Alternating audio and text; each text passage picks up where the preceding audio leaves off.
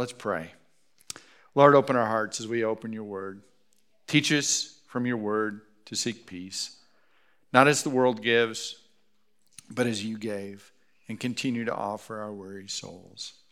Amen. We're in the final days of the Gospel of Mark. It's been a great journey. I've thoroughly, thoroughly, thoroughly enjoyed it. Um, and now we're kind of closing in, and I hope it all makes sense. If you've not been with us, or this is uh, you kind of hit and miss for you, please go back. Um, talk to Larry a little bit. We're getting slowly more and more of the series of Mark put up, so that'll be great. You'll be able to go back and enjoy that. I know I will. Um, Caleb, our first verse. This is Mark 15. We're going to go through it. We're going to get a couple verses. We'll talk about them. We'll get a couple more. We'll talk about them. We'll kind of keep moving through it that way. How's that? Often I read it all through, but I think this may work better today. Very early in the morning, the leading priests, the elders, and the teachers of religious law, the entire high council met to discuss their next step. They bound Jesus, led him away, and took him to Pilate.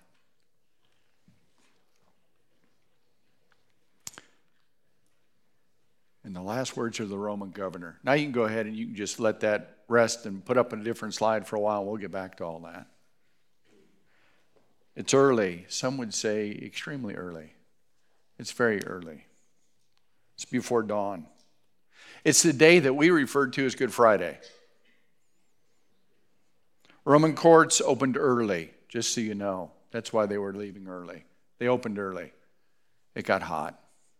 They'd get there early, They'd work till about noon before the oppressive heat of the afternoon sun would push them out. So the church leaders, the members of the Sanhedrin, they've bound Jesus. It's a fascinating little detail. They bound Jesus as if somehow a rope, or maybe even a law, or a current law today, could somehow bind God or even hope to contain him. Last week, Greg talked on the events of chapter 14. It was a religious trial. It's taken place just hours before this one is going to take place. We heard about Peter's betrayal, a bogus trial. Charges trumped up against him. And now he's going to be led by rope to the Roman appointed governor. Province is Judea. Pilate's his name. Today, during the Passover, and every year, Pilate is stationed in Jerusalem. It's not because he's a follower of Yahweh, it's not because he even particularly likes the religion. He would much rather be in his home. And that's based in the city of Caesarea. But in a show of power, Roman power,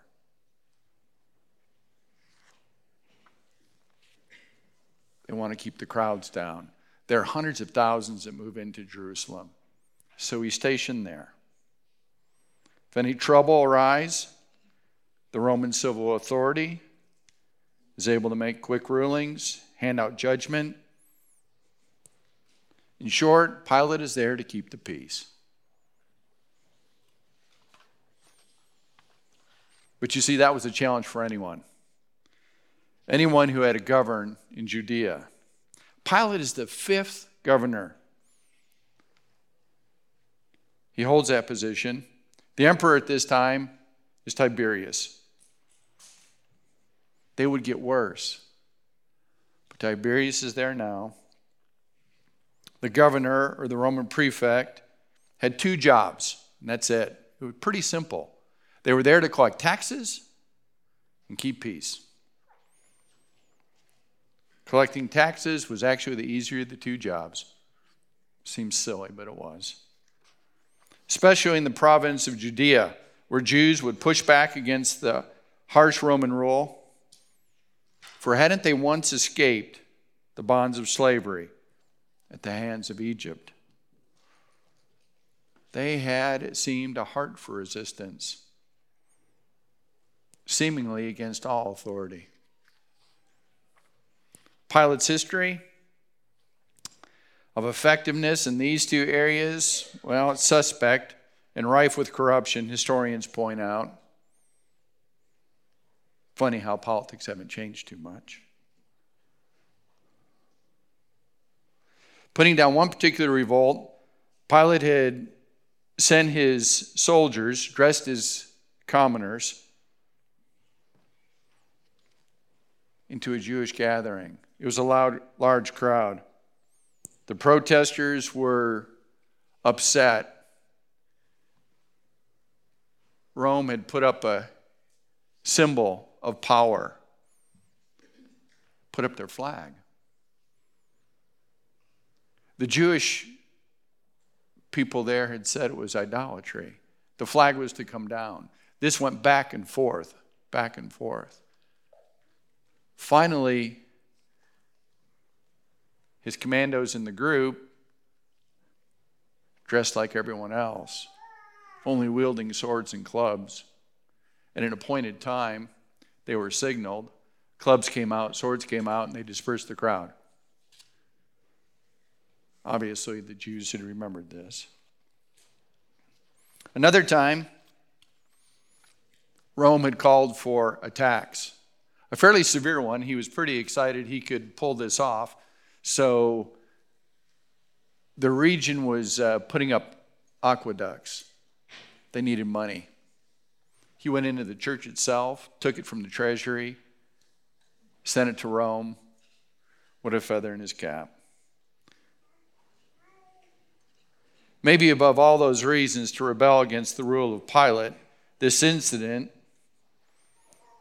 Caleb, I'm going to have you look for Luke. It's going to be Luke 13.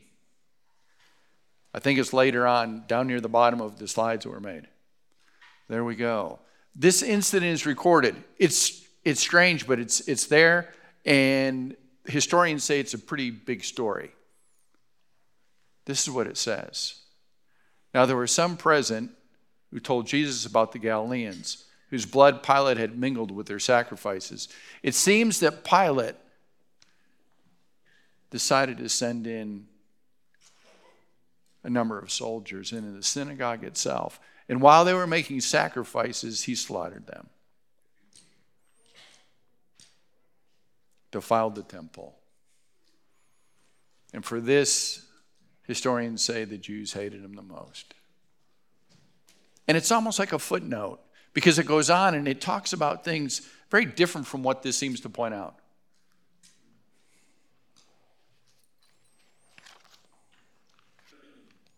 Let's go back to verse 2 and 5, Caleb. That would be probably the second one. Pilate asked Jesus,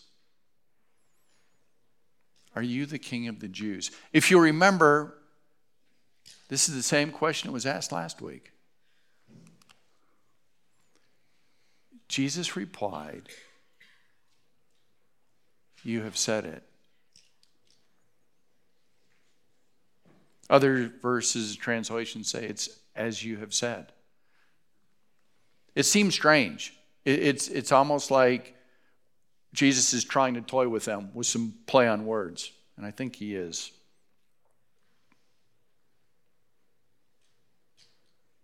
I like the leaders, though. They don't like the answer either. So they begin shouting. And they want to convince Pilate of what he has done.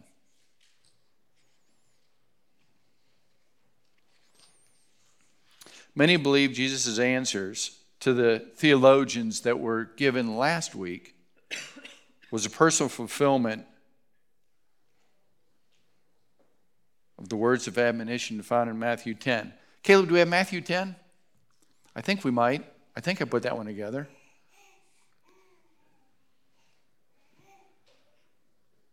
Nope. I had planned to do it. How's that? Got to get good people to do your slides. Um, Matthew 10. lets us know that as we confess our Father, He will confess us. So many believe that He was being true and honoring those words. So, when asked if He is the one Scriptures foretold, Are you the Christ? by those from last week, by the religious leaders, he has a very simple answer to them I am.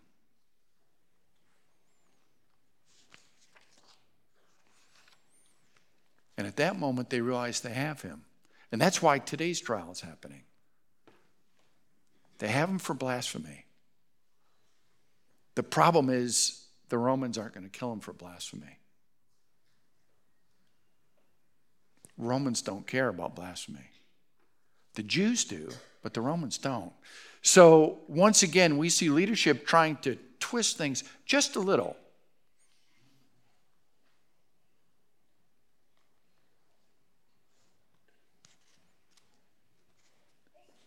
Doesn't matter that he's a religious figurehead.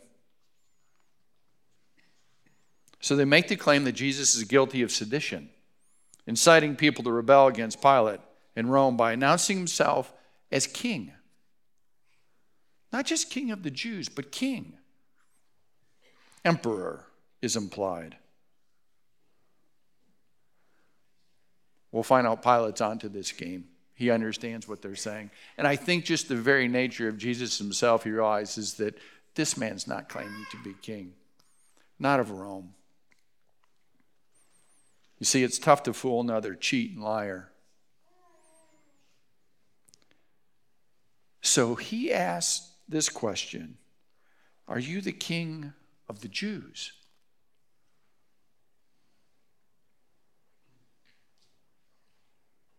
It is as you say. What's fascinating from this standpoint and from here on forward in this story during this trial, Jesus says nothing. He's silent. Pilate wants to make sure Jesus understands. These accusations are now blasphemy and treason. Punishment, death by crucifixion. All that Jesus has to do is answer the question the right way. And he will live. See, Pilate would like that. Pilate would like peace. The religious leaders want Jesus dead at any cost. They want control back. And in their minds, that will constitute peace for them. So they try to answer for Jesus. And it says it right here. Then the leading priest kept accusing him of many crimes. They instantly go back to this. These are the things you've done, these are the bad things. He's claiming to be king. He wants you to know that he is going to set up a kingdom. Can we go to the next slide there? And Pilate asked him, Aren't you going to answer? What about all these charges they keep bringing up against you? But Jesus said nothing. Pilate was amazed. It seems that Jesus in Pilate's mind, has the ability to save himself. All he has to do is answer it, answer it correctly, and he walks free. He understands it. He knows that Jesus understands it. And somehow, in this amazing story, I think we all understand, if we look deep enough, is that Jesus is all right with being silent.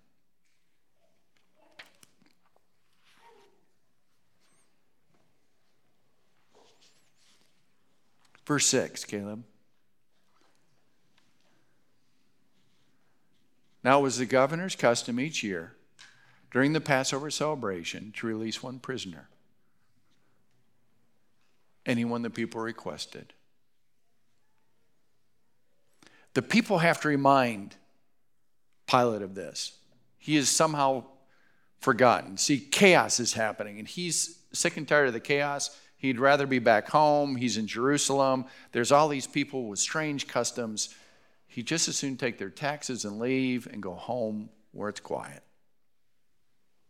So they remind him, We would really, really like you to do this clemency thing. We'd like you to release somebody. Ah, peace at last. But the chief priests stir up the crowd and have them cry out for Christ's death.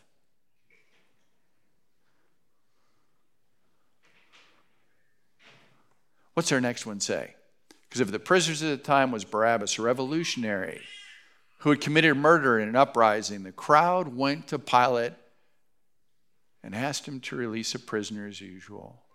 Would you like me to release to you this king of the Jews? Pilate asked, for he realized now that the leading priests had arrested Jesus out of envy. But at this point, the leading priest stirred up the crowd to demand the release of Barabbas instead of Jesus. Pilate asked them, Then what should I do?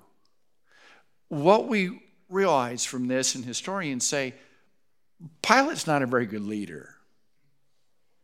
Many kind of say he's got a pretty weak backbone, kind of milk toast kind of a guy. Instead of standing on conviction, what does Pilate do? He looks for public opinion. And not that we would have anyone do that today.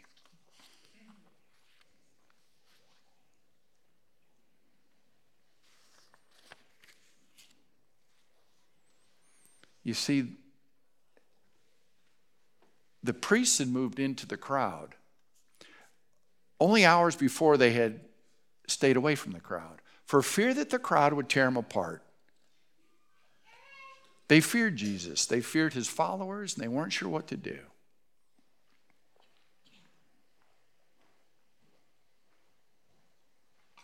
But now they stir them up, they move amongst them. They feel that the crowd is changing, it's changing its attitude.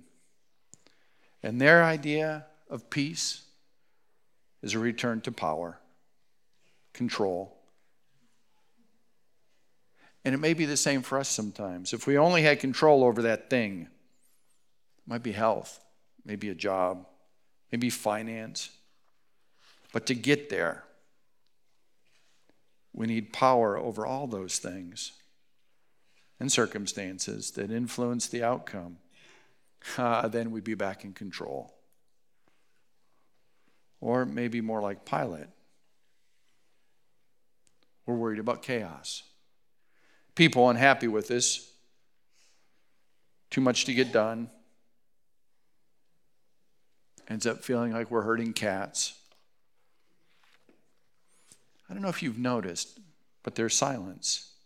The silence is from Jesus. He's the only one at peace. The others wrestle for a self ascribed morsel of peace. All they want to do is take hold of it themselves. And Jesus rests in the Father's arms, at least for now.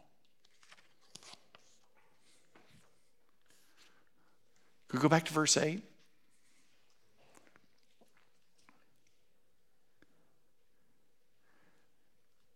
Once again, we find this wishy washy Pilate would you like me to release to you the king of the Jews? Let's go on a little bit more. Pilate asked, for he realized by now the leading priests had arrested him out of envy. Let's go another one. So he looks for the public opinion. What should we do? Crucify him. Why? What crime has he committed? So he doesn't learn his lesson the first time. He could have stood up at this point. You say crucify him. I'm the guy in charge. I'm going to release him. But he says, why? Fascinating how crowds turn to mobs. Let's move on one more slide. And they answered him. No, they didn't. No answer at all. They yelled, Crucify him louder. There was no answer. There was no need for an answer. They had already made up their mind. The mob rule taken over.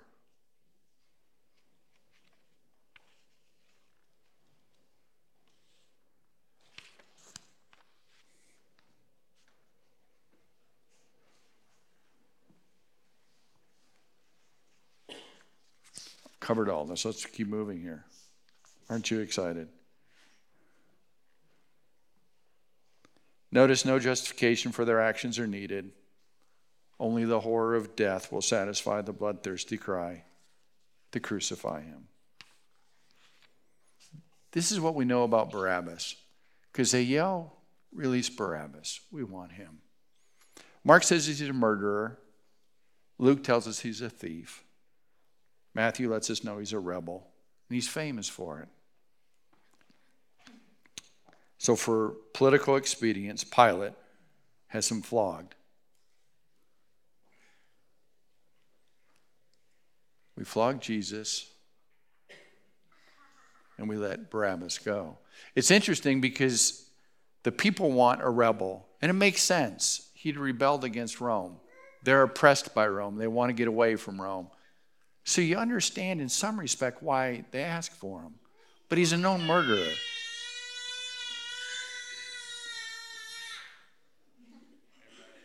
Wow. If either one of you guys cry up here, you ain't getting that. Okay? Just so you know, that ain't happening.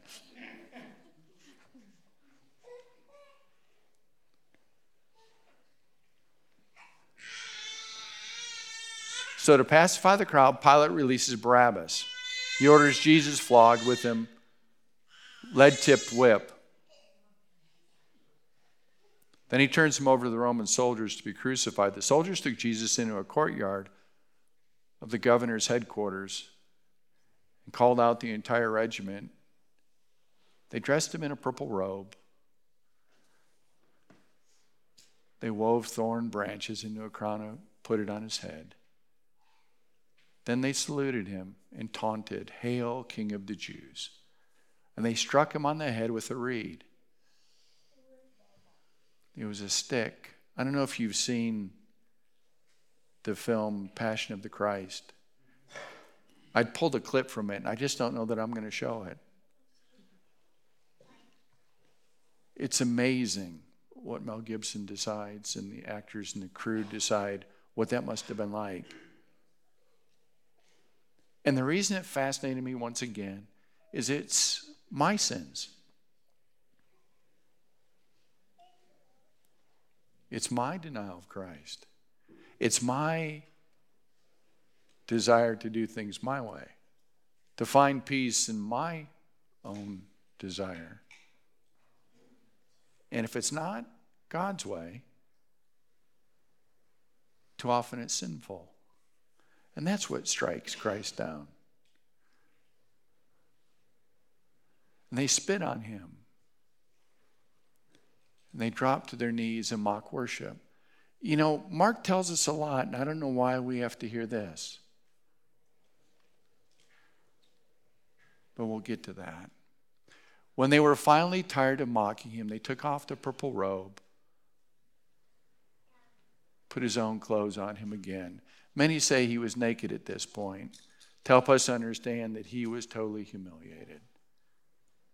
Whatever we've been through, he too has gone through it. And then they led him away to be crucified.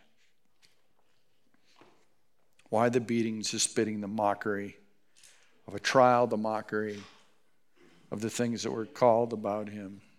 Why the unjustifiable murder? The answer is not only Pilate, it's not only that the Jewish leaders, it is not about the crowd who want peace.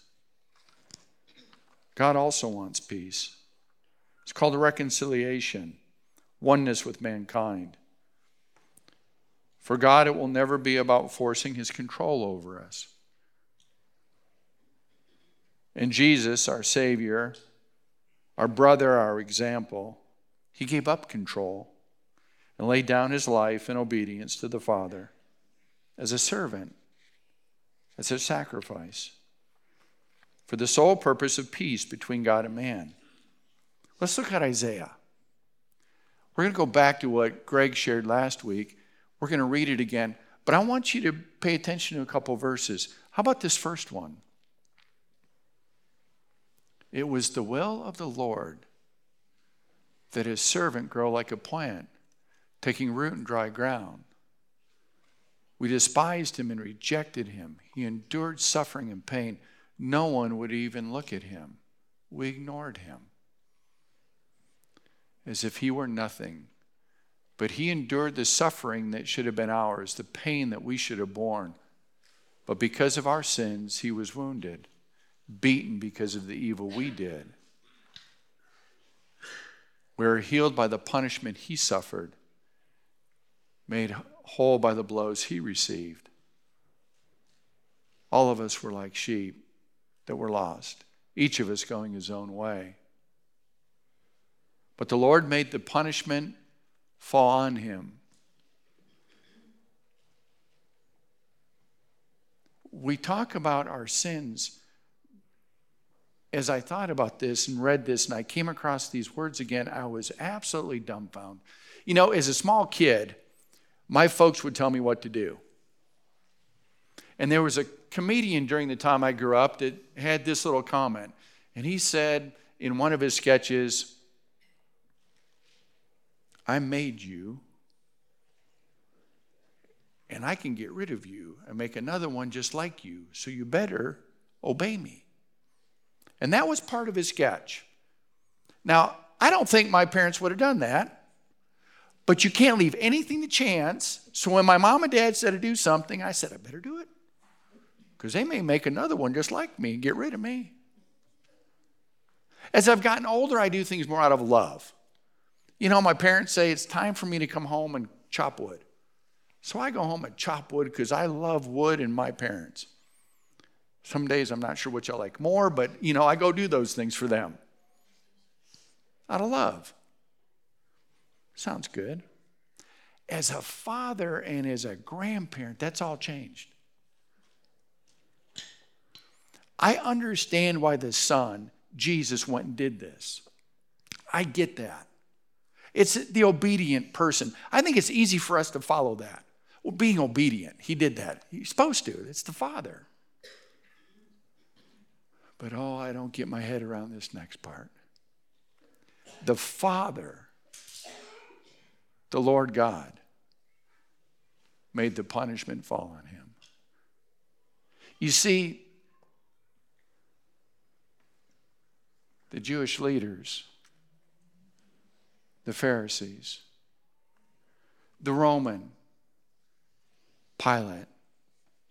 They were just instruments, they were tools. They moved Jesus through a trial, they moved him to a cross. But the one who brought down the whip, the one who took the nail and the hammer and crucified Jesus, says the Lord made the punishment fall on him. I think ultimately because God said, I can't trust this to anyone else. If this is going to happen, it will be at my hand. This is the penalty of death, or of sin death. No one can say it wasn't done right.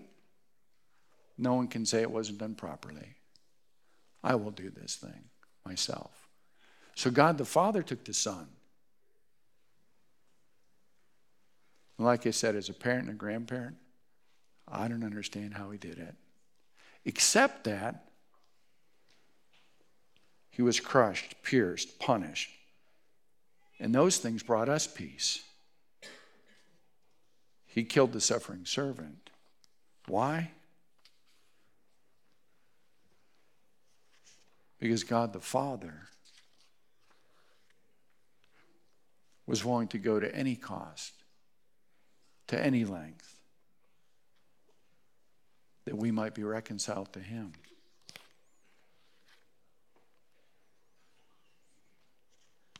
So that we might stand as redeemed. That the peace of God and the peace with God could be ours. John says it this way. These are Jesus' words. I've told you these things so that you may have peace in the world.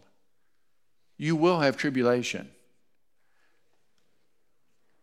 But be of good cheer, I've overcome the world. He doesn't say all the ways that the Pharisees, the ways of the crowd, the ways of the Romans, none of that was going to bring peace. We attempt it, we try it, but he didn't say any of that would. In fact, we may go through it all for people trying to find peace in their own messed up world. We may become victims of all these things. There's a last slide. Peace is not the absence of pain, chaos, oppression. It's not. We want it to be. We want all that stuff to just go away. Not before we find heaven. We'll have it, we'll walk through it, we'll be in the midst of it. But the beauty is peace, it is the presence of God. My prayer is, is that we will find that presence, that we will rest in it. We will experience peace. It's fascinating because we're told that the world doesn't understand it. They don't understand the spiritual things. In fact, they make a mockery of it. But there's a peace that passes all understanding for those that go through loss and suffer. Whatever that pain is, whatever that chaos is, whatever the oppression is, I pray that we find ourselves in the presence of a holy God. Dear Lord, we do stand in your power as children, your children. We thank you for being a great, kind, and loving Father. May we share that message to a world that is looking for peace in many different ways. We pray that our experience will help them see that is obtained only through relationship with you. And until that end, we pray, keep us in the palm of your hand. Amen.